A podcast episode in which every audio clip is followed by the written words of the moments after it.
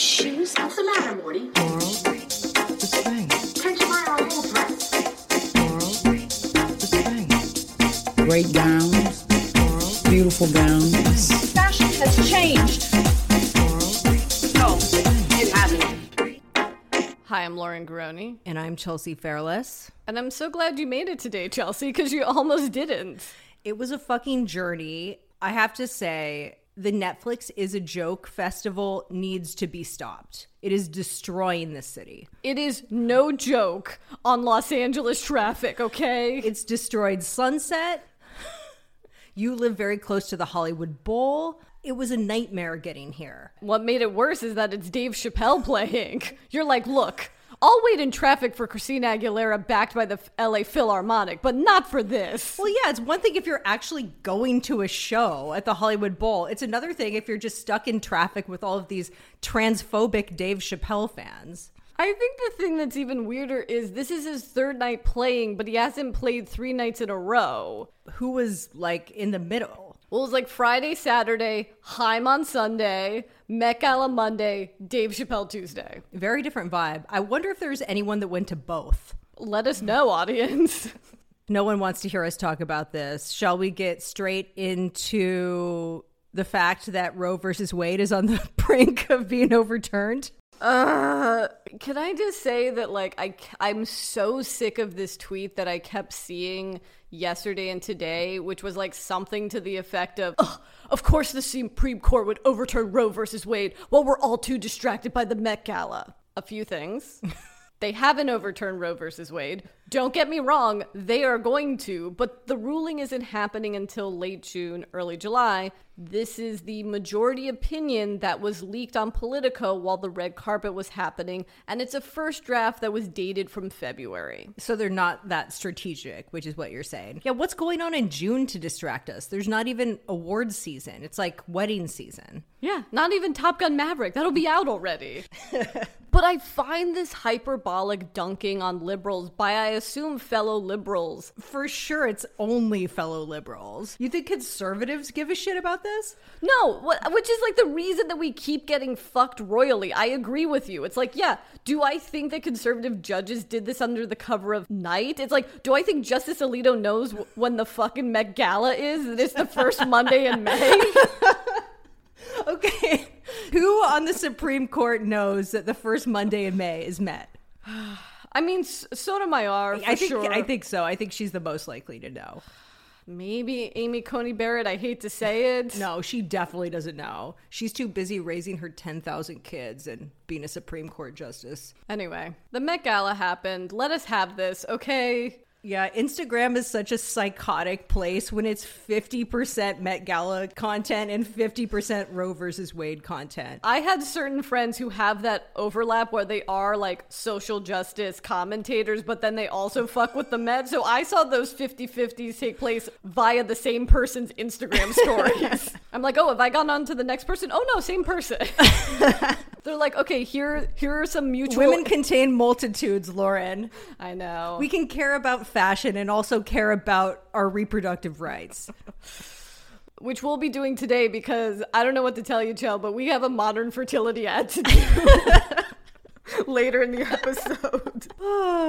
so, another discourse I saw happening online was people bemoaning that no one was dressing on theme. And I just want to reiterate that the Met Gala, which is a 74 year old fundraiser for the Costume Institute, was not meant to be a theme based costume party. This is a phenomenon that dates back about a decade and was cemented with Rihanna's China Through the Looking Glass ensemble in 2015. I've spoken about this before. It needs to stop. And I feel like this year, maybe the fever has broken a little bit. Well, I know that you think that people on TikTok are harsh, but wait till you hear what Tom Ford has to say about themes. Do you want to read this quote or should I? Should I do my Tom Ford impression? Yeah, do you have one? Okay, let's hear it. The only thing about the Met that I wish hadn't happened is that it turned into a costume party. That used to just be very chic people wearing very beautiful clothes, going to an exhibition about the 18th century. You didn't have to look like the 18th century. You didn't have to dress like a hamburger. You didn't have to arrive in a van where you were standing up because you couldn't sit down because you wore a chandelier. I guess that's like Tom Ford by way of Zoolander. Well, we all know who he's talking about. Although I do think there are a lot of Met Gala outfits that do call for a sprinter van, regardless of whether or not you're dressed like a chandelier. On one hand, I understand his perspective. He's been coming to this event for years. He misses the old days when it was mostly philanthropists and fashion industry people. That's what he means by very chic people, right? He's not talking about Camila Cabello. He's talking about Nan Kempner. May she rest in peace. He's also talking about the idea that designers who would go would just bring their very chic friends who are usually models. I don't know. I think it, it used to be more socialites. Even Yeah. up until quite recently, it was a different vibe. But on the other hand, I think that he should be less judgmental. He just doesn't like themes because the only theme that he could really execute is a Halston based theme. And that's what he did for Julianne Moore. And she looked great. Yeah, I guess where I'm coming from is just this obsession with people dressing on theme, I feel like is hurting the red carpet in general. Because it's like, look, if we can't have the Golden Globes and everyone is scared to dress interestingly at the Oscars, like bring that energy to the Met. Right. Well, I prefer that people dress on theme. That's just me, but I'm not about to make angry TikTok videos about it just because people don't. Especially with this theme, like, let's be real, no one really gives a shit about Gilded Age fashion except for fashion historians and people that are really into period dramas. And I don't know how many of those people attended this event. Well, I was showing you before we started recording a TikTok that I saw that was a trend of a type of video that I kept seeing today, which was what I expected from the Met Gala. And was all these great inspirations and references. And I would have loved to see this on the red carpet too, except for six out of the nine runway looks that were shown in the video I showed you are John Galliano for Dior looks. So this is my bargain. Either we stop forcing everyone to dress on theme, or we have to uncancel John Galliano. We're trying to. Look, I don't make the rules. I'm just telling you, if you want it to be interesting again, then we're gonna have to uncancel John Galliano. Well, he was kind of uncanceled when he did Rihanna's Pope Met Gala look, right? Yeah, that's that a- was post cancellation, and that was incredible. I think the tension is though with Galliano. I don't know if no one asked him or if he refused to dress anyone. I don't know if they felt that the Gilded Age type stuff. It's very old school John Galliano. It is not Margiela at all. So I don't know if they wanted to make Rihanna type exceptions for just anybody. Fair enough. And something tells me that Bernard Arnault is not going to allow archive Galliano era Dior pieces out of. No, they'll just subject us to terrible contemporary Dior looks worn by Cara Delevingne, but we'll get into that later. So we watched the Met Gala red carpet separately because we didn't want to ruin all of our hot takes while watching the red carpet together. Yeah, because you can never really have the same conversation twice. But before we get into the red carpet as a whole, I think we need to discuss what's going on in the Vogue stream and E's live coverage. Well, I watched both. So I guess I barely watched either of them because I was constantly going back and forth. But you, it seems like you mostly watch Vogue. Did you even watch E? I did. I had the weirdest thing where the E coverage for me didn't start till 6 p.m. So when I went to go turn it on, it was halfway through Sweet Home Alabama. So I watched both, but not simultaneously as you did. So I guess I had a better view, although better is a relative view. So with Vogue's live stream, we got the utterly bizarre pairing of Hamish Bowles and Vanessa Hudgens. He's a dandy. She was in High School Musical. This does not compute. It was a weird ass vibe. These two people would never hang. But she was in the Princess Switch, one and two, and I think three. And I did love her outfit. I did find that there were a couple of like overarching themes that people went with, and like thoughty Victorian mourning look was one of them, and I thought she did that very well. For sure. But I terrible. don't, I don't know if I love actually. Maybe it was just that I was subjected to it for such a long period of time. You have Stockholm syndrome with the dress. But whatever, you know, respect Jeremy Scott. Chelsea, I do have one question for you though. What does the Gilded Age mean to you? This was literally the only question they asked everyone, and like no one gave a shit, so they all had to just think of shit on the spot. Did you notice that they that Hamish Bowles or Vanessa Hudgens would be like, "Hi, how are you?" and she's like, "Oh, it's Dior" or something. Like they would just start answering a different question. Yeah, it was weird. I said in our group chat, I wanted just one person to go, I don't know what the Gilded Age is, okay? Well, the closest we got to that was our girl Kourtney Kardashian. She basically said that. They were like, What do you think about the Gilded Age? And she was like, I actually don't think about it. Yeah. Bless. An honest answer. Quite honestly, Vogue should have just invested in getting a hologram Andre Leon Talley and like have us write his dialogue. They stopped hiring to do this when he was alive. I know. What makes you think they want to bring a hologram into the equation? they could have had the real thing, and they did for a brief moment. The other host during the E live stream was Lala Anthony, who I continue to think is a clutch choice, considering that all the Kardashians were there and she's one of Kim's best friends. I wanted to love it more than I did. Well, there you go. You know, no shade to Lala, but it just there's something about this that didn't compute for me. Well, some of the most refreshing Vogue coverage I didn't even see till after the red carpet was done, and it was Emma Chamberlain. And also, kudos to all those poor online videographers and video editors who were like at various hotel rooms at the Mark and the Carlisle and on the red carpet that got all of those videos up. I think they put like 20 videos up within a couple hours. So It's incredible. Yeah, shout out to all of the social media managers. Working that must be absolutely insane, especially if you're doing it for a media outlet or something. Yeah, we hope you got to drink some champagne or maybe steal a flower arrangement on your way out. E, on the other hand. So, where was Laverne Cox, for one thing? She didn't want to be involved in this mess. I'm sure she did. Did she have COVID or something? What happened? Because I was really sad that I missed her Oscar coverage. And so I was excited to watch her do E. But then I tune in and it's just Karamo, who, how did he get this job before Tan France? Oh, wait, neither of them know anything about fashion. Ooh.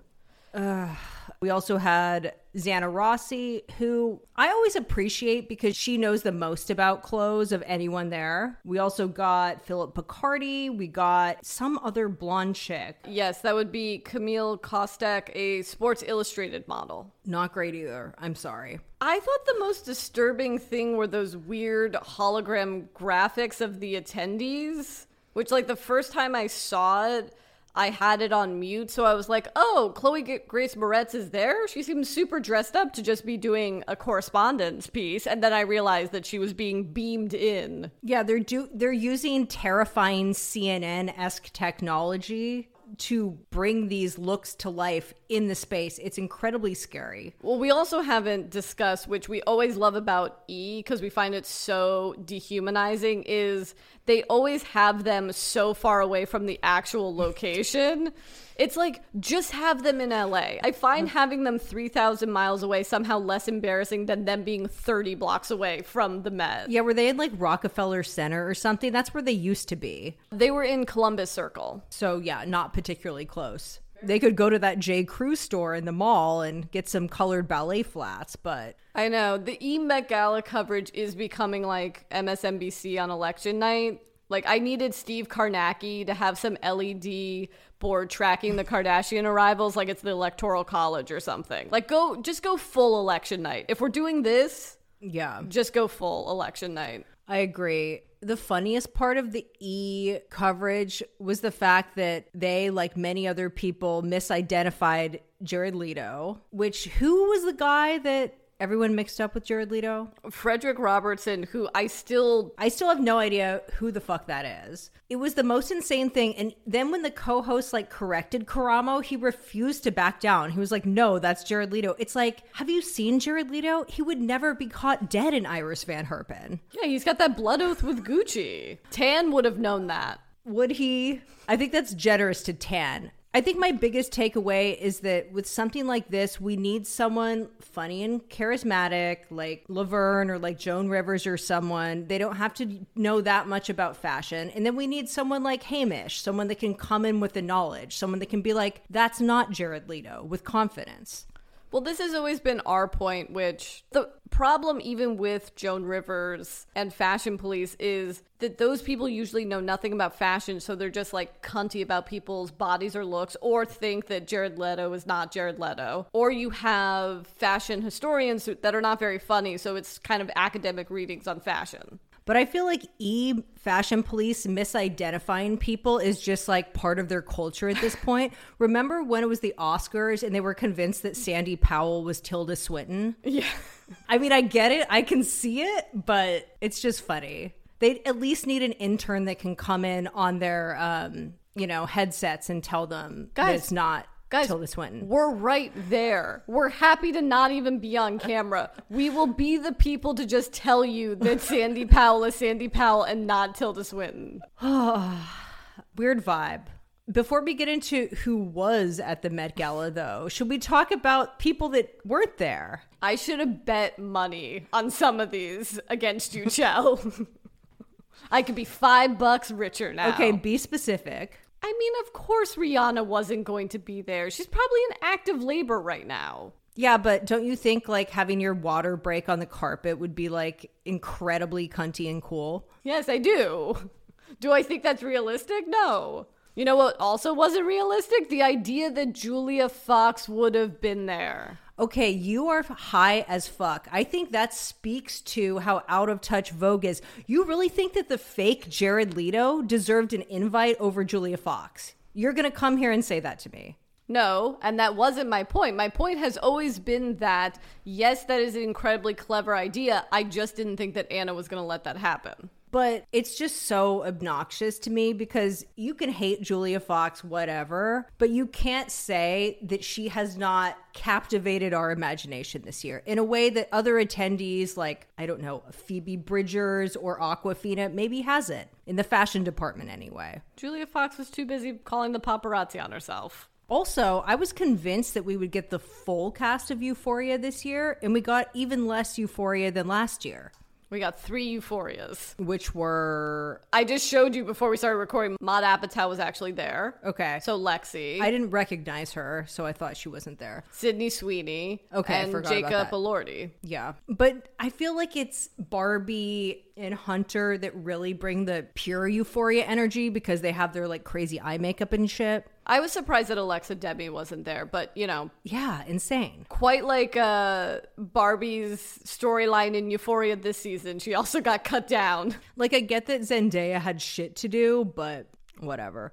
Also, we had a lack of some designers, namely Balenciaga, which dominated last year, opted out this year. Demna's like, I did it. I think he doesn't want us to get too comfortable and expect that he's going to do it every year, which is cool. He's like, surprise, I'm back. He's like a love interest that like draws you in and then pushes you away. It just makes it more intriguing and fucked up. We also didn't see any Gautier, which I think is insane. In addition to Galliano, Yeah, well, none of the Glenn Martens stuff, and not even like Glenn Martens diesel stuff. Could you imagine a de- a denim uh, bustle? yeah, that would have been amazing. That would have been amazing on Julia Fox. Let you know what? That's our fan cast. That's what in our minds Julia Fox would have worn a denim bustle by Glenn Martens for Diesel. Well, the thing is, with the Gilded Age, it's so much about corsetry, right? And Gautier, Galliano, Vivienne Westwood, those are the people you think of when it comes to corsetry. Although Vivienne Westwood, SZA wore Vivienne Westwood, but it like was not good. It didn't work out. Not because of the dress, but because of everything else. No shade to SZA, but that was my feeling. There's such a weird alchemy when it comes to the Met because the designers that you think would work for the theme and the red carpet are not necessarily the ones that are invited or necessarily do it. There's a thousand reasons for why a certain celebrity goes with a certain brand. There's a million. And the public at large doesn't really have a sense of all of that. Of course not. I thought it was very bold for Gaga to not go to the Met and instead drop her ballad for Top Gun Maverick on the same night. See, I'm such a terrible little monster. I haven't even listened to it yet. It's all right. It's no. It's ta- probably amazing. I'm going to defend it even though I haven't heard it. well, okay. You're a true little monster. You can't see listeners, but I have my paws up. But who was there? Who made a triumphant return? Our girl, Sarah Jessica Parker. I was so scared that I wasn't going to like this and then have to pretend that I like it because SJP is our queen, but I actually loved this. What did you think? Yeah, I mean, she always. Ugh, I'm a, I was almost used the phrase that I definitely want retired now, which is like understood the assignment, but We need to stop saying that. Maybe we should make a PSA about this. It's Stop. either it's either they did their homework, they didn't do their homework. Yeah. They didn't understand the assignment or they understood the assignment. These are the only phrases I have heard anyone say in the past 24 hours. Also it's the Met. No one ever understands the assignment unless it's Rihanna when Mel Ottenberg styled her. Okay, I think people do understand the assignment. See, now we're perpetuating this terrible thing. look, Sarah Jessica Parker always does her homework. She did it. It's done. Thankfully, the tiny hat we don't have to make fun of. It looked great. It looked great. Well, it wasn't the kind of hat I imagined. It was like a headpiece. She wore Christopher John Rogers. The headpiece was Philip Treacy. The dress was a tribute to Elizabeth Hobbs Keckley, who was Abraham Lincoln's wife's dressmaker, who was enslaved, by the way, very dark, but ultimately freed. It's a pretty cool and specific reference point, although Vogue was a bit snarky in their coverage when they noted that the dress that they referenced actually predated the Gilded Age period by like 20 years, but whatever, it worked. She turned it out. Go off SJ. I hope they brought that same energy to Kim or Chris or anyone that was in like Camelot cosplay. And by Camelot, I mean reference to the JFK era in the 1960s. You mean only those two people because they're the only people that did that. Yeah, it was basically that, or there were a few people that interpreted Gilded Age as just flapper. Yeah. Is it time? We're doing this so early. We can't help it, guys. We've moved Cardanon up. Kardashians Anonymous. This is a case for the FBI. So should we start with Khloe or Look, it was very nice for Rihanna to let Kim have this moment. Very generous of her. Yeah. It is incredible that she pulled this off. As you all know, she wore a Marilyn Monroe's dress. I wonder how my neighbor feels about this. She's so jealous. Can you imagine? She disclosed on the red carpet that she lost 16 pounds in what, three weeks to fit into this? She went on a strict diet of no carbs and no sugar while running on the treadmill and wearing a sauna suit twice a day, adding that she didn't starve herself, okay, Chell? She was just strict. You know, when you lose 16 pounds in the matter of three weeks. I feel like whatever she did was probably even more fucked up than a master cleanse. It was whatever Christian Bale had to do to be in The Machinist. That was the diet that she was on. Yeah, I think Christian Bale just ate a can of tuna and smoked a pack of cigarettes a day, so maybe Kim didn't do that. But a little history lesson the dress was based on a sketch by Bob Mackie for the French born Hollywood costume designer Jean Louis, who most famously designed Rita Hayworth's black dress from Gilda, if anyone knows that. Who I'm sure some gay man does. and I love you for that. Louis originally designed a version of the dress for Marlene Dietrich, who wore it in her concert shows, which is where Marilyn originally saw it. Oh, okay. So she's really wearing a German woman's dress? Well, he did make it for her. I mean, there's so many layers. It's like it's a sketch by Bob Mackie. Of course, because he's always done the most major Met looks. Even if he designed it how many years ago, roughly? 60 years ago. Even if he designed it 60 years ago. I've seen, I mean, we've all seen so much fucking discourse about this dress. I saw one that was like, you know, she didn't need to wear the original dress. She should have just had a replica made by Bob Mackie, and that's what she should have done. I kind of agree. Well, ultimately, she did end up wearing a replica, which I need explanation for this, and I hope they show this on the Kardashians, which is she only wore it for a small time on the red carpet. Then there was a changing room somewhere on the Met red carpet where she changed into a replica. Right. A lot of fashion historians and conservationists are concerned that she damaged it just because of like if she wore lotion, like that kind of shit actually matters. Also, she had a full spray tan. Like I wouldn't even like buy a dress from Essence, wear it with a spray tan and feel comfortable returning it. Like we should also note that she borrowed this dress from the Ripley's Museum in Florida. Which, when I told my mom that, she said, I think you mean the Smithsonian. I said, no, I mean Ripley's, believe it or not. because the Smithsonian would never fucking lend it to her. That's the thing. Ripley's is not a real museum. Ripley's is like the Hard Rock Cafe, but bigger. Well, I need some more explanation as to how Ripley's even has this because it sold at auction for a million. Then a few years ago, it sold again for almost five million. And then it's like it gets very fuzzy in every article I've read. And it's like, and then Ripley's came to acquire it. They clearly threw some coin at the situation, and now it's even more valuable. Also, today we got sent a now deleted post from the former head of conservation at the Costume Institute who was railing against Ripley's, railing about Anna Wintour for supporting this, saying that this would set a dangerous precedent with museums, which I just don't think is true. They will just tell you to fuck off. Like, if you've ever met someone that works in conservation, if you've even ever met like a woman that owns a vintage store that has shit from the 1920s, like, they will tell you to get your fucking hands off that dress in two seconds. They don't give any fucks. Yeah, you think you've experienced Karens? You've never expe- experienced vintage collecting Karens. You can email them and ask, they'll just tell you to fuck off.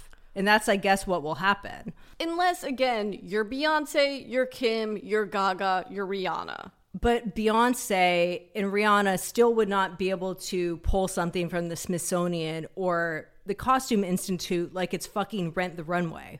like that's not happening. So she said of the dress that the idea came to her after the September Met of last year. She said, I thought to myself, what would I have done for the American theme if it had not been for the Balenciaga look? What's the most American theme you could think of? And that's Marilyn Monroe. For me, the most Marilyn moment is when she sang Happy Birthday to JFK. It was that look. I love millennial sex symbols like Kim and Megan Fox's obsession with Marilyn Monroe without fully understanding the woman's context. You assume that though, because they're like hot Maxim girls. I think we should give them more credit. Well, I mean, I'm saying this and I'm specifically calling out Megan Fox because she did get a portrait of Marilyn tattooed on her arm, then had it removed because, as she is quoted to have said, I didn't realize how tragic her story was. Okay, well, Kim is no Megan Fox. She did put her in a Skims campaign, but whatever.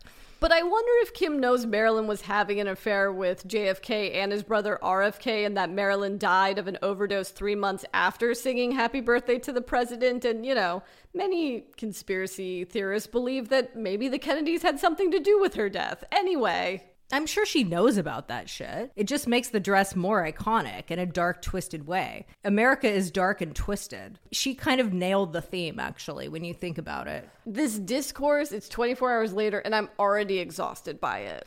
I've already seen memes that are like Marilyn Monroe had an abortion. Oh, just merge merge the two themes of the day together.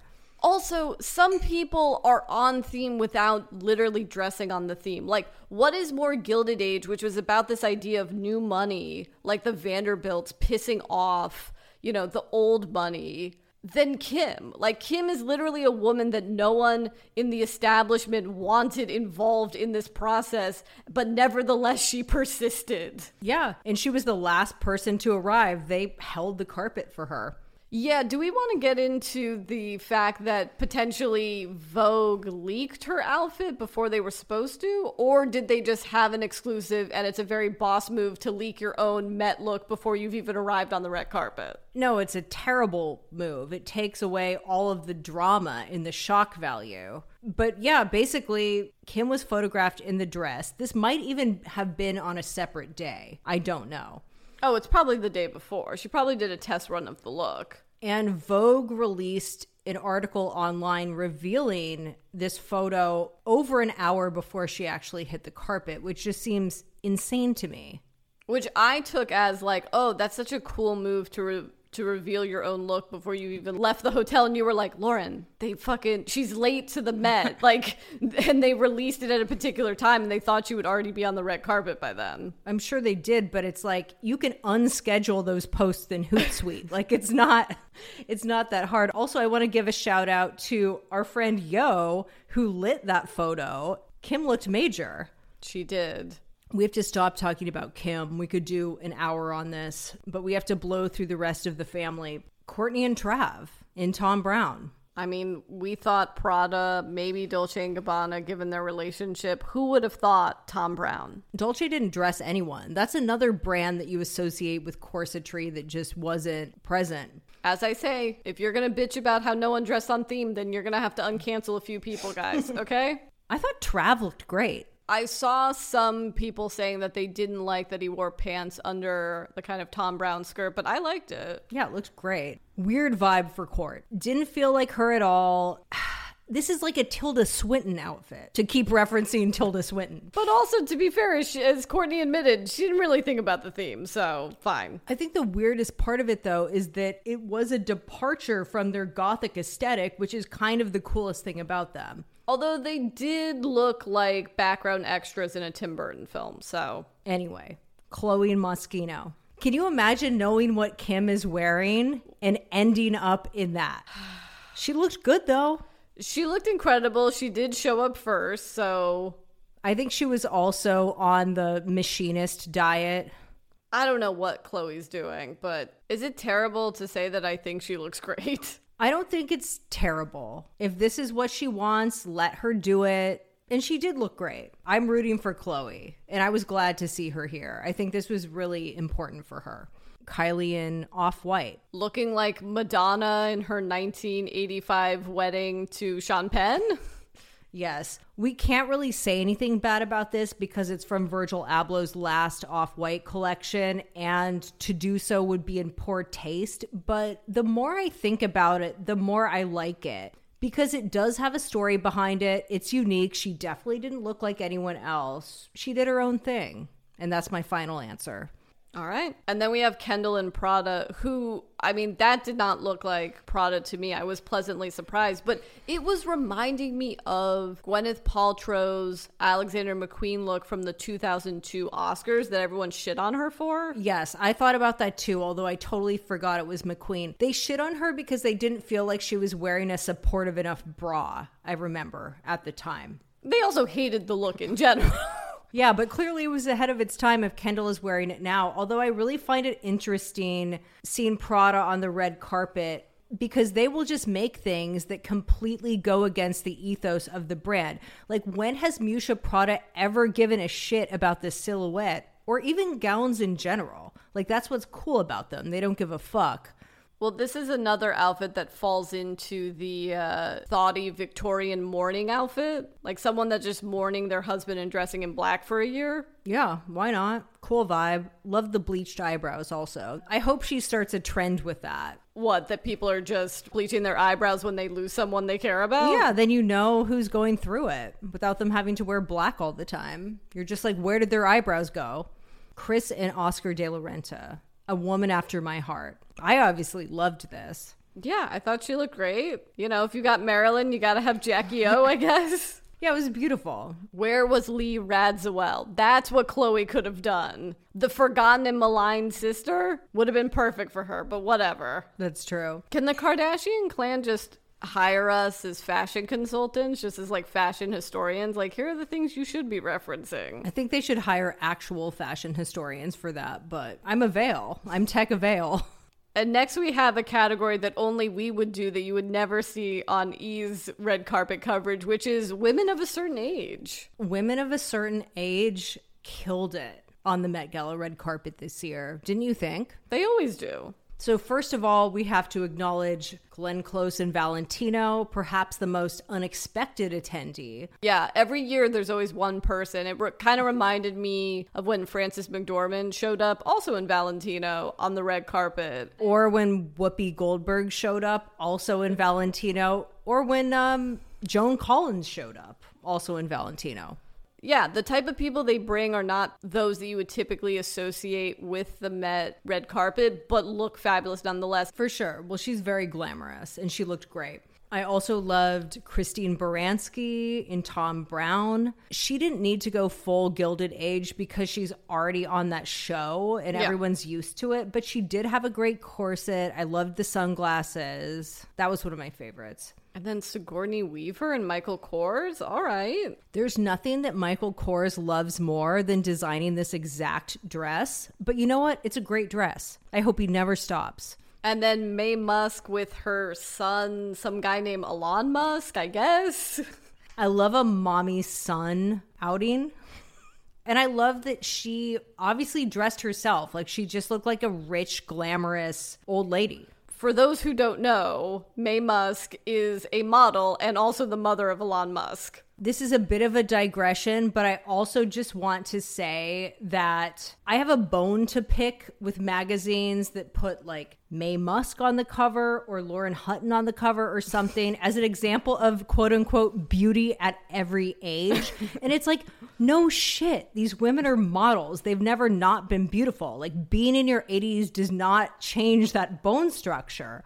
Also, it made me think like Lauren Hutton has been on the cover of Age Issues for like over 30 years now. It's crazy. Also, where was she? Yeah, I also think we cancel cultured out age issues. I think those don't exist anymore. They still do, but now it's just like redefining beauty. You know what I mean? It's Right. more like vague. It's like the new beauty icons. Yeah. Did you also see that terrifying video of Kris Jenner fixing Elon Musk's tie on the red carpet, which indicated that they are pretty good friends? I mean, what stranger does that? Well, also his mom was right there. It's like I get it if your mom isn't around, you let Kris Jenner fix your bow tie, but if your mom is standing right there, isn't that her job? Oh, I don't know. Anyway, Hillary Clinton was there. And Altuzarra. Given Hillary's answer on the Vogue live stream, I thought her dress was going to look like Angelina Jolie's wedding dress with like famous women throughout history drawn all over the train. No, it was just like lining the neck of it, I think. I don't know. She was just like amazing women like Sacagawea. That's all I remember from her interview. I mean, whatever. It's fun to see a politician in the mix. Not as major as AOC's tax the rich moment from last year, but what can you do? Also, they had to have at least one first lady there, and she's a better option than Laura Bush. Those are our options. Well, yeah, I guess Joe Biden actually should have been the one to be there. Yeah. And then we have an honorable mention of Jessica Chastain in what we're calling Norma Desmond glam. Yeah, she's not a woman of a certain age, but this look was giving women of a certain age and not in a bad way. Like this looks like something that Glenn Close would have worn in that Broadway production of Sunset Boulevard. It was major. Yeah, I mean, quite like Jessica Chastain's TikTok presence, it works, it's on theme, yet there's something just off about it to me. I think turbans are hard. I think turbans are easier if you have short hair. Right. Like Glenn Close could wear this outfit. To me, this is like a Patti LuPone type vibe. yes. Also, I would like to see some Broadway divas enter the mix from time to time. Like, where was Beanie Feldstein in, in Gucci? It was Monday. She couldn't have had a performance that night. And also, last but not least, Miss Annie Leibovitz. Chic as fuck. She was wearing what Lauren Hutton would have worn had Lauren Hutton been invited. And my future wedding outfit, which is just a white tuxedo. Yeah, I loved it. She went with her daughter. So cute. All right, now on to what we're calling the It Girls. So we have Billie Eilish in Gucci. I loved Billie Eilish. The pale skin, the tits, the choker, it was insane. She really went for it. It was a real age of innocence. Yeah. But Chelsea, did you know that the outfit was also sustainable? No, I didn't. But tell me more about this. Uh, you know, it's just all that upcycling shit we can't stand. That's like, the, look, this is like older dead stock Gucci fabric. And look, these are vegan leather shoes. It's like, okay, so they're made of plastic? Yeah, we have to stop talking about sustainability on major red carpets because all of these outfits are designed to be worn once, and they are. That is not sustainable. It doesn't matter if you use recycled fabric, it's not sustainable. I will say, someone we don't have on this list, but one of the few actually sustainable outfits was Emma Stone in Vuitton, but it was her wedding dress that she just wore again on the red carpet, which I think is brilliant. That's cool. No matter how boring the dress was. But that is actually sustainable. If you want to be sustainable, wear vintage. That's the way. like Emily Ratajkowski in Versace. Yeah. I wasn't crazy about it, but I do like, again, if you're going to be sustainable, wear something that already exists. Oh, really? I loved it because I was like, this is so ugly that it's major. okay. The pendulum swung. Also, it was old Versace. It was from 1992. It was like pre murder Versace. I was into it, but I know that I'm alone in that. So Also in Versace, Olivia Rodrigo. it was Versace, but everything about it was just dog whistles of Betsey Johnson. The lilac butterflies in the hair. Remember when we just like pinned silk butterflies in our hair? That was also a very Dolce and Gabbana thing in like the late 90s. It was also very 17 magazine prom issue from 1999. That's what it reminded me of. Yeah, again, no one is appropriating the years 1998 to, to 2000 better than Olivia Rodrigo. It's masterful. Her stylist is doing a very good job. Hailey Bieber in Saint Laurent, the only person to wear that incredible collection that we talked about previously. Yeah, I mean, I'm of two minds because her and Gigi were two people that wore things that were off the fall winter runway, but Hailey's look is also someone who thought that the Gilded Age just meant flapper. No, it's not. There's nothing flapperish about it. It's giving like Jerry Hall Halston vibes. I think Carla Welsh turned it out. Like she's obviously ignoring the gilded age Yeah. and like gilded in the sense of like gold whatever, but But it thi- felt American. This is my point of we have to stop policing if people are on theme or off theme because I think this is a great look for the Met Gala. But if you're rating things on it being on theme or off, then it's not a good look. And so this is my point that we have to stop policing the theme for the sake of having a good red carpet. Bella Hadid in Burberry. Didn't love. I don't know if anyone can pull off a triple strand pearl necklace worn as an anklet. Moving on. Gigi, you loved. I don't know. My first thought was the quilting and the color really reminded me of that Thom Browne dress that he made for Cardi B for the camp Met Gala, which really looked like something that Thierry Mugler would do. Now, I can't tell if I genuinely like this look or I just saw Vincent D'Onofrio in the cell too many times late at night on cable.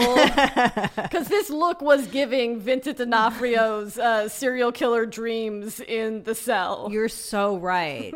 it is giving Eiko Ishioka the cell realness. I love that. Do I think this was Donatella Versace's intention? Of course not. We should also say it was her birthday on Met Monday. Oh, happy birthday, Donatella.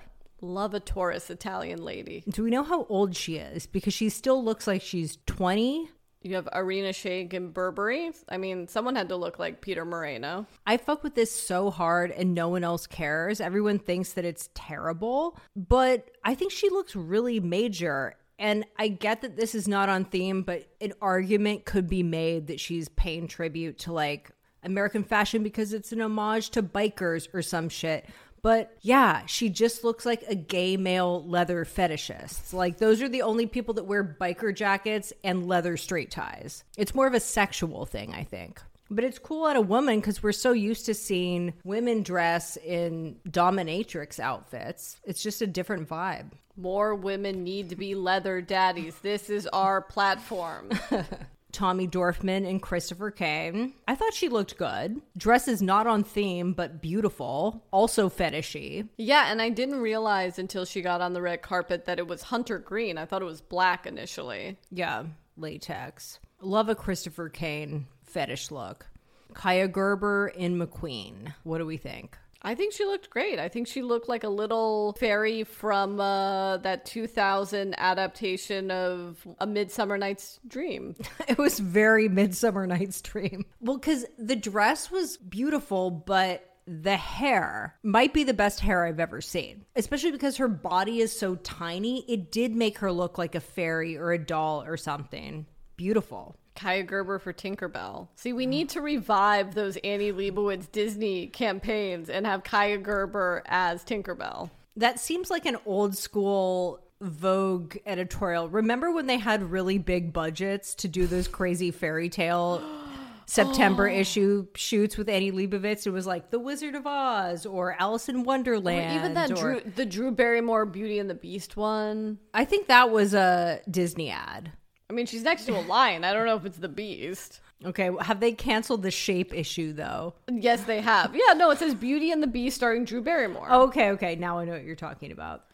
And lastly, Cara Delevingne in Dior.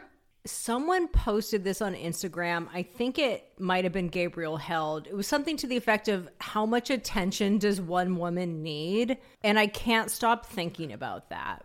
Is Cara Delevingne okay? Because a couple weeks ago there was a video of her looking like super fucked up at whatever that like dystopian Eric Adams party for the credit card that helps you pay your rent so you can just go into credit card debt to pay your rent. She's just there with like a champagne bottle looking super fucked. She loves a party. Give a girl a break. But I just really hate this. Tom Ford must have also hated it.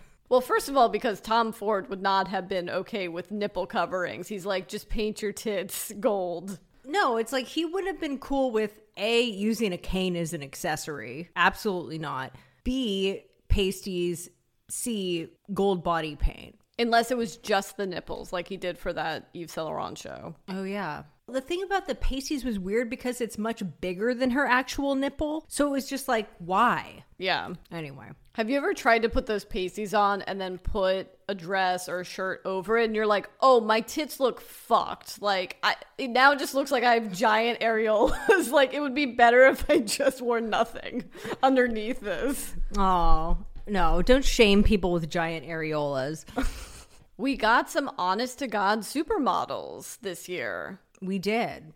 Naomi Campbell in Burberry wanted to love this, didn't love it, but at the same time, this isn't a woman that's capable of looking bad. So Yeah. there's that. glad she's there. Yeah. Same goes for Kate Moss. Not the most insane Kate Moss red carpet look we've ever seen, but love Kate Moss. She can do no wrong. Well, I think she gave that moment to her daughter. Another woman that showed up on the red carpet with her daughter. Oh, yeah. Great mother daughter look. And then we had Amber Valletta, who might be the person responsible for why everyone is dressing on theme because in our mind she's the first person we can count that dressed on theme for the 2004 was it the Marie Antoinette It was the Dangerous Liaisons. right Met Gala. That's the first time I remember someone dressing on theme because she came in Galliano, but then with like a full powdered wig, and no one else was doing that then. But she looked amazing, and she looked amazing this year. There's actually no time period in which this outfit would look bad. It was so glamorous. I'm obsessed with it. Now moving on to divas. We have Katy Perry and Oscar de la Renta, styled by one Tatiana Waterford better known as Tat on this podcast. So proud of our girl. She killed it, but this was so fun for me because I didn't see it until it was on the carpet. Like I saw aspects of it, but not the finished product. We wanted to have Tat on this week, but she decided to stay in New York and throw a party in her hotel room. So fuck her. But she might leave us a voicemail and you listener will know if she has or has not back to Katy, I thought the bustle was really beautiful. And shockingly enough, not that many people did do bustles. Yeah, I wonder if everyone thought everyone else was going to do bustles, so they didn't do bustles. I think that was the case. I think that's also why no one carried a parasol. I'm thinking, but I don't dare say that Tat understood the assignment. I will instead say that Tat did her homework and this was perfectly on theme and we're very proud of her. we are. And it was different than anything that Katy's done in the past. So fuck, you, Tom, Ford. Speaking of other people that were on theme, Lizzo and people who actually carried accessories. Yeah. The perfect accessory, though. She carried a golden flute, which would normally be gimmicky and so annoying. And I feel like I should be tired of Lizzo playing the flute by now, but there was something about it in this context that was so perfect. And it didn't even come off like she was desperate for attention. And that's a skill. Yeah, I think that might be because she actually knows how to play the flute and was on the red carpet. That might be it. But yeah, Tom, I was about to say Tom Ford. Thom Browne turned her out. Tom Ford fucking wishes. Tom Ford is not making it look like this. It's not enough like Halston. Also, at what point does Tom Ford's obsession with Halston become like a mental illness? Sure, I'm going to like modernize his designs for the 90s. I'm going to sort of take his place as the celebrity designer du jour, but then he bought his apartment. Now, for our future film about a woman losing her mind over a weekend in a beautiful house, is her neighbor a man who has some sort of Munchausen by Halston? Actually, I hope that Tom Ford directs that movie. Am I the only person that thinks he should just direct movies? he wants to do it all, Chelsea. I think he's an excellent director, and I think as long as there's redheaded actresses to star in his movies, he should just keep doing that.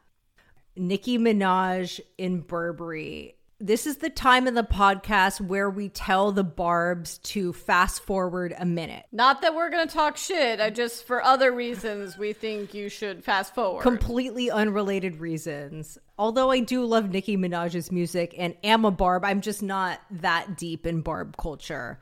Wow, this look. I, I don't even know where to start. For one thing, maybe this is my country roots showing, but it looked like she was covered in ticks. but it was actually just these little black, like, body jewels. Also, the belt was so gigantic that it felt like what a belt would look like in an SNL sketch parodying Patricia Field styling and Emily in Paris or something. Yeah, it's like even Diane Keaton would not attempt an, a belt this large. Also, it felt like the bodice of her dress was fighting with her tits and her tits won. Which can work, but not when the tits win this much. Yeah. Also, the hat, it looked like a leather baseball hat with one of those puffy Prada headbands on top of the hat. I mean, if it's not that, then when the f- what the fuck is that on her head? Uh, I hate it because I just want to see Nicki look amazing. She's the best rapper, maybe not human being, but the best rapper, and I love her, and it sucks. Look, there's always next year, and maybe let's not wear Burberry. Yeah. Gwen Stefani and Vera Wang. You had the best text in our group chat, which was the Ariana Grande to Gwen Stefani pipeline is real. Thank you, by the way. Of course. This feels like a custom that Vera Wang did for Ariana Grande like five years ago, but she didn't want to wear it, so it's just been sitting around. and then Gwen Stefani wore it. Although I question whether she was paid or not. I don't know. I haven't heard anything, but I feel like there might have been some money exchanged. They were like, look, it's gonna be a minimalist neon green look, but we are gonna give you allegedly $25,000. I think she's making 200. How dare I lowball her? First, I'm maligning her makeup line. Now I'm thinking she gets paid less. Then I'm buying her El Hella on point eyeliner. Absolutely not. I'd buy it if I knew how to use eyeliner. Oh, speaking of which, something amazing happened to me right before we started recording this. I mean, technically to us, but yeah, you're gonna be getting all that is sent. But go on. It happened to us, but it happened because of me. Glossier DM'd us and was like, What's your address? Now- you guys, it's happening. Did it not also happen because I literally begged on last week's podcast that if anyone affiliated with Glossier listened to this, please send Chelsea stuff? The next time you see me, Lauren, I'm gonna be in like the Glossier pink hoodie. No, no, no. Evidently they listened, so say what color you want. You want the lavender one. Well, I think they're gonna send me that anyway because their lavenderbomb.com just came out. Have you guys heard? Anyway, moving on. Cardi B and Versace, who had the confidence to say next to Donatella and I think Lala Anthony, Lipo didn't give me this body, my son did. That's cool. She's so cool. she also wanted to correct anyone before they asked. She goes, You know, gilded is not all this old shit, okay? Gilded is gold. And that's what I am, baby. Yeah, she's like, it's not an era. It's like, well, it is, but you could interpret it differently. It's fine, Cardi. Not mad at this. It felt authentic to her and to Versace. Although I would have loved to see her in a Gilded Age look just because she really has the body for that. And I would love to see those just like smashed tits in the way that we got with Billie Eilish. Anyway, Erykah Badu in Marni. I loved this. What an insane, perfect, and dare I say, underrated look. Well, we've also realized there's a lot of looks that happened last night that we just missed. So she wore this really insane patchwork ensemble. But like Kaia Gerber, this was really a stunning achievement in the hair department. She had braids that like hit the floor that had what looked like hundreds of really like irregular beads. It was just like completely insane looking. So major. I also think what makes a good look is just an unexpected element to it. And the fact that Marni designed this and that Marni was on the red carpet for the Met felt very unexpected. Yeah, it was cool. Well, the guy, I forget the guy's name that's the head designer, but he's incredible. I love it. And uh, I also love Jonah Hill in Marni. Was Jonah Hill there last night? No, he just like Okay. takes selfies in the Marni store and like posts them on his Instagram. So Alicia Keys and Ralph Lauren was very much giving New York concrete jungle where dreams are made of. There's nothing you can't do vibes, but you know, great. Do you think when she's sitting in her massive apartment looking at the New York City skyline, she's like, I fucking regret doing that song? No, she will never regret doing that song. She may regret doing the remix for Sex in the City 2. Bubba Man so big. Is that the one? It's It's rapture. It's the rapture mixed into the Sex of the City theme, right? Yeah, but she did two. I think the end credits were Rapture, and the opening was just Empire State of Mind, but without Jay Z. I think. Just like the Met Gala red carpet. Or am I crazy? I don't know. I'm all, my wires are all crossed. But yeah, I thought she looked cool. Didn't need whatever was happening with the ponytail and the hair situation, but sure. oh, I thought you were gonna be like, didn't need her plus one, but Who was her plus one? her husband, Swizz Beatz. I mean, he seems chill. So, shall we move on to men? If we must. Okay, Valerie Solanas. so Jared Leto and Alessandro Michele went as adult male shining twins with their side piece Dakota Johnson. Can they just go full tilt cult? Like, why do they keep just dancing around it? I love it. I thought it was great. Just go full wild, wild country in the hills of Italy, all right? I'll go. Yeah. I think it was cool, although someone made the point on Instagram that the barrettes should have been on opposite sides, which I agree. Right. Just so it's like symmetry in a different way. I got caught in some TikTok skincare dermatologist who was rating how Alessandra Michele doesn't have the same uh, voluma or fillers, so they didn't quite look exactly the same. I was like, what the fuck? They did pretty well. I mean, yeah, he didn't look as much like Jared Leto as the prosthetic head that he carried to the camp Met Gala, but what can you do? I would have rather Jared Leto carrying around a portrait of an old version of himself, like Dorian Gray. That would have been on theme. Beautiful. Lenny Kravitz. Do we know what he was wearing? I can't. Does it matter though? No, it's Lenny Kravitz in a corset and he's almost 60. Like, who gives a fuck? The craziest thing is that he didn't even look that different. Like it was kind of like, oh, there's Lenny Kravitz. Like he has a full sheer lace train and a corset, but it was just kind of like, okay. And that's major. Questlove, I loved. Hot off his Oscar win that no one remembers because Will Smith slapped Chris Rock seconds before. Also, did you see that Chris Rock was on the international best dress list this year? He deserves it. He does, but I did read that his coat was a nod to Andre Leon Talley and his own oversized coats. I love a voluminous coat on a man. Like it's kind of like Kravis has given us a similar vibe lately. And by Kravis, I mean Travis, the male half of Kravis. And then I would say the best dressed male would be Odell Beckham Jr. in what I just found out thanks to his Instagram was Cactus Plant Flea Market. Again, if you're not going to dress on theme, just dress interestingly. Yeah, he looked chill. Whatever, it looked good. It must be satisfying to wear something that roomy when everyone else is in like white tie, tails, tuxes, all that shit. Speaking of which, Kodi Smit-McPhee in Bottega Veneta. I think the brooch was a bridge too far for me. I could have dealt with the gloves, which looked like they belonged to someone that cleans up crime scenes for a living, but whatever. It was still kind of fab, but it didn't blow me away. My favorite thing was watching him trying to explain how it was on theme during the Vogue live stream. He's like, What do you say in America? Oh, yeah, this is like casual Friday, but Gilded Age because of the brooch. It's like, I'm telling you, the red carpet is being killed by making these poor actors force their stylist to interpret Andrew Bolton's theme, okay? It's too much pressure. Well, he definitely didn't give a shit. Jack Harlow in Givenchy. Speaking of men who didn't give a shit but still look great. Yeah, I'm not mad at this. I like a brown suit these days. Could have used a wider leg, but whatever. You can't always get what you want, as Mick Jagger once said.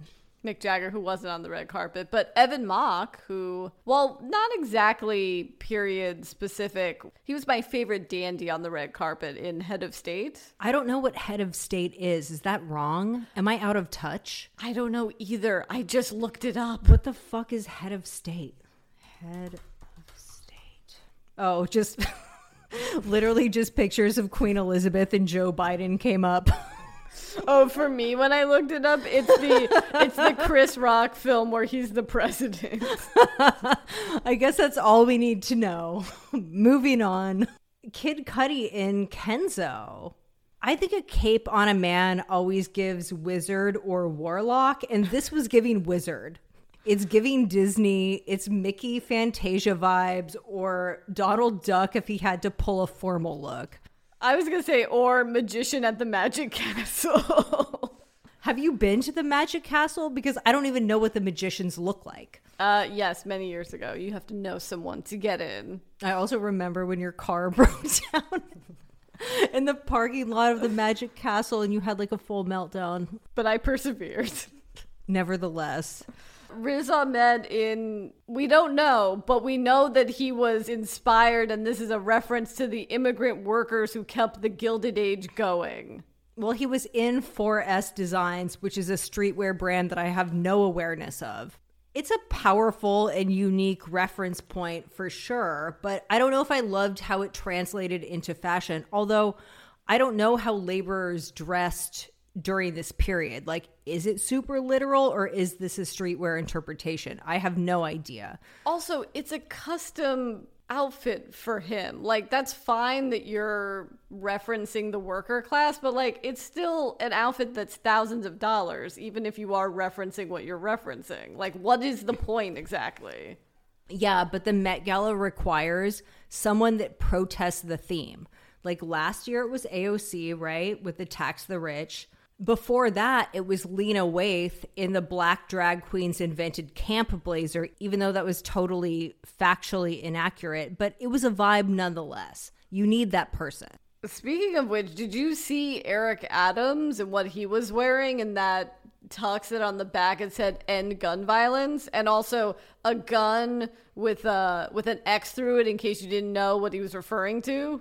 Seems a little bit on the nose, but okay. It's also like this is a man that wants to put more cops in the subway who did not stop a domestic terrorist attack a few weeks ago. It's like, sir, the problem starts with you. You do have a fair point. But you know what? Maybe I'm going to take back what I said about Riz Ahmed because it would have been easy to just write immigrants made the Gilded Age on the back of a jacket. Like, that's a lazy interpretation, right? Uh, fair enough. Speaking of someone who didn't even try, Sebastian Stan, who when I sent you this last night, I said, I can't wait to explain who Sebastian Stan is to you. Okay. Is it Shondaland vibes or Marvel vibes? It's Marvel. He plays Bucky Barnes, the Winter Soldier, in the Marvel films, but he also played, you would know, Tommy Lee in Pam and Tommy. Oh, okay. I love these kinds of looks because I would love to be on a fly on the wall of a stylist trying to tell him that this was a good idea. They're like, Valentino's going to dress you. The catch is, they will only dress you in this color. And you're going to look like a Sean John Fubu outfit from the early 2000s. and his st- his stands, Sebastian Stan stands, are like just bending over backwards and they're like actually it was on theme because fuchsia was actually invented and popularized during the gilded age it's like stop stop we're all doing too much work Fuck, if we had an intern, I would make them go through Twitter and just find every Barb tweet defending Nicki Minaj's outfit. Uh, next year. So we've reached the end of our Google Doc, but we have some awards to give out. yeah if we're coming for fashion police's crown who would we be without the end of show awards So we're going to start out with Best Outfit Styled by My Wife. Wow. We're really lucky that Tad didn't style two people, or else this decision would be very difficult. It's true. So we're going to give that to Katy Perry and Oscar De La Renta. We love you, Tat. We're so happy for you. And uh, watch her never listen to this episode. Fucking bitch. It makes you feel better, Jon Lovett talks about how Ronan Farrow never listens to its podcast. I'm sure he doesn't. He has much better things to do. Tat, not so much. Tat's just like on TikTok, vaping. Oh, why are we being such bitches? Congrats, Tat. We love you. And the next category is something we're calling Best Sponsored Outfit because let's not pretend that certain designers that are there did not pay celebrities to wear them. And we suspect Allegedly? we suspect that Laura Harrier's first choice was not H&M, but she looked amazing. Yeah. I'm not even being facetious. This was a good outfit. You know how good it is? We didn't even know it was H&M. Didn't know. We're like, is that Louis Vuitton? Waist looked snatched, hip looked correct for the period. It was absolutely beautiful. And as we've said on the pod before, Laura Harrier is the only person that can play Diana Ross's character in a remake of Mahogany. Laura Harrier, a follower of our account. We think you looked incredible. You probably don't listen to this podcast though. But shout out to the H&M Atelier. We have divvied up best dressed. So right now we have best dressed on theme, and I am selecting Lizzo and Thom Browne. Look, did Blake Lively dress on theme? Of course. Did she look interesting? Fuck no.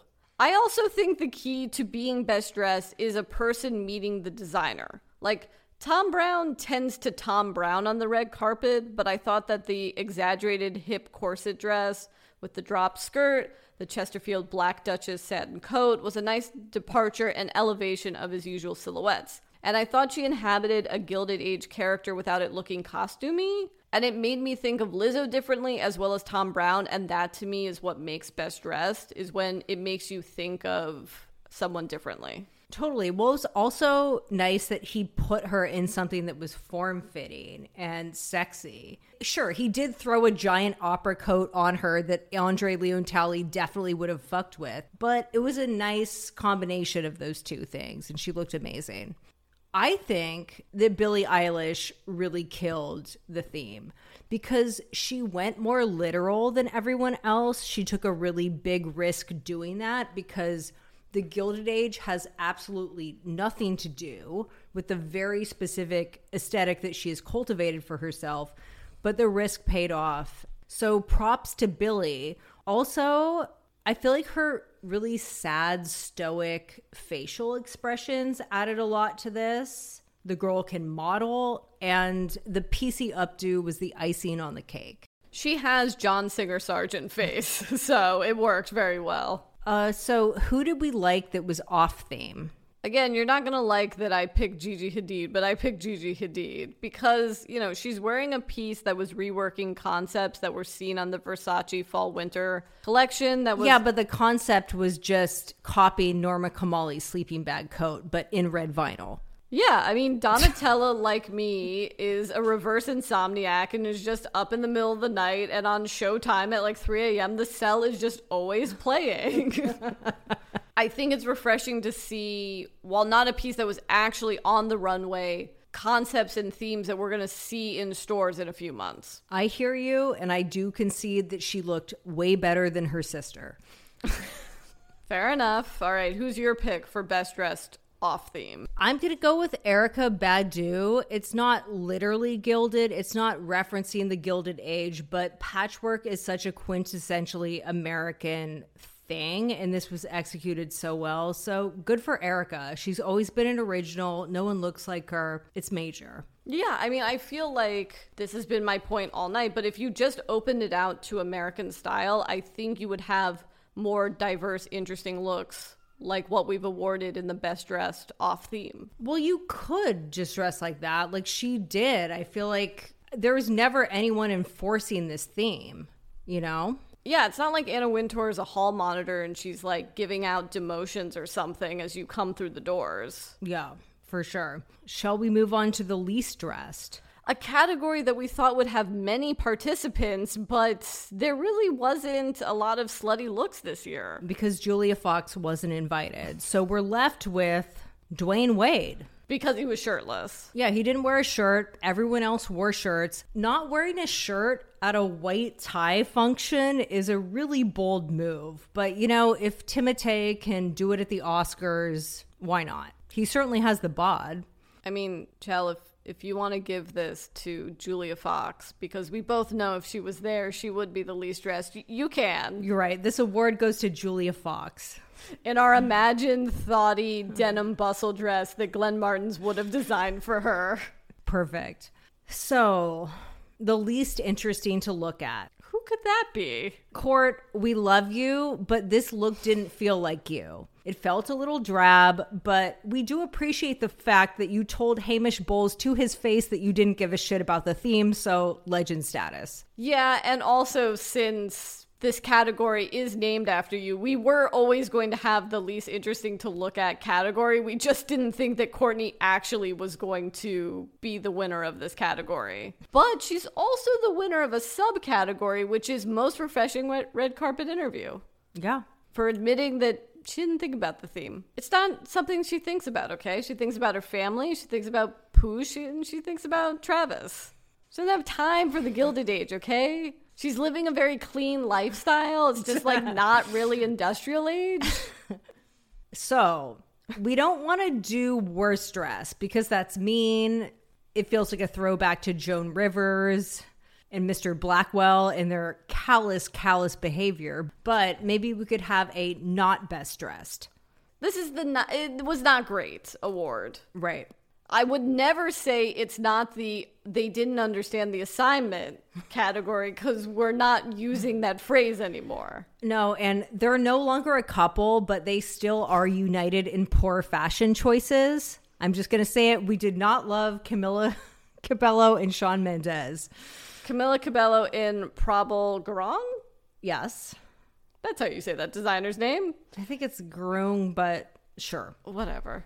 In a look that I think what she was going on, just based on what I heard in the interviews, was it's sustainable. So I did well, right, guys? And it's like, no. But how many silk flowers had to die for this outfit? And then they're like, it took a month to like make this. And it's like, that was not a month well spent. And also, it's like, what are you going to do? Are you going to take those silk flowers out and put it in a vase? That would be sustainable, never needing flowers again. Yeah, I don't know. Didn't love. Also, with Shawn, bad in a totally different way. He was wearing Tommy Hilfiger. Someone commented on our Instagram story about this and said that he looked like he was giving Top Man, and he does. Like it's Top Man dandy vibes, and I don't vibe with that at all. to me, and maybe it's just his look in general, it was more giving um Gaston at like Disney World in Orlando. Okay, but I saw that there were memes comparing him to Gaston, and I actually don't understand them. Like, the jacket is not that similar. His physique is certainly not Gaston esque.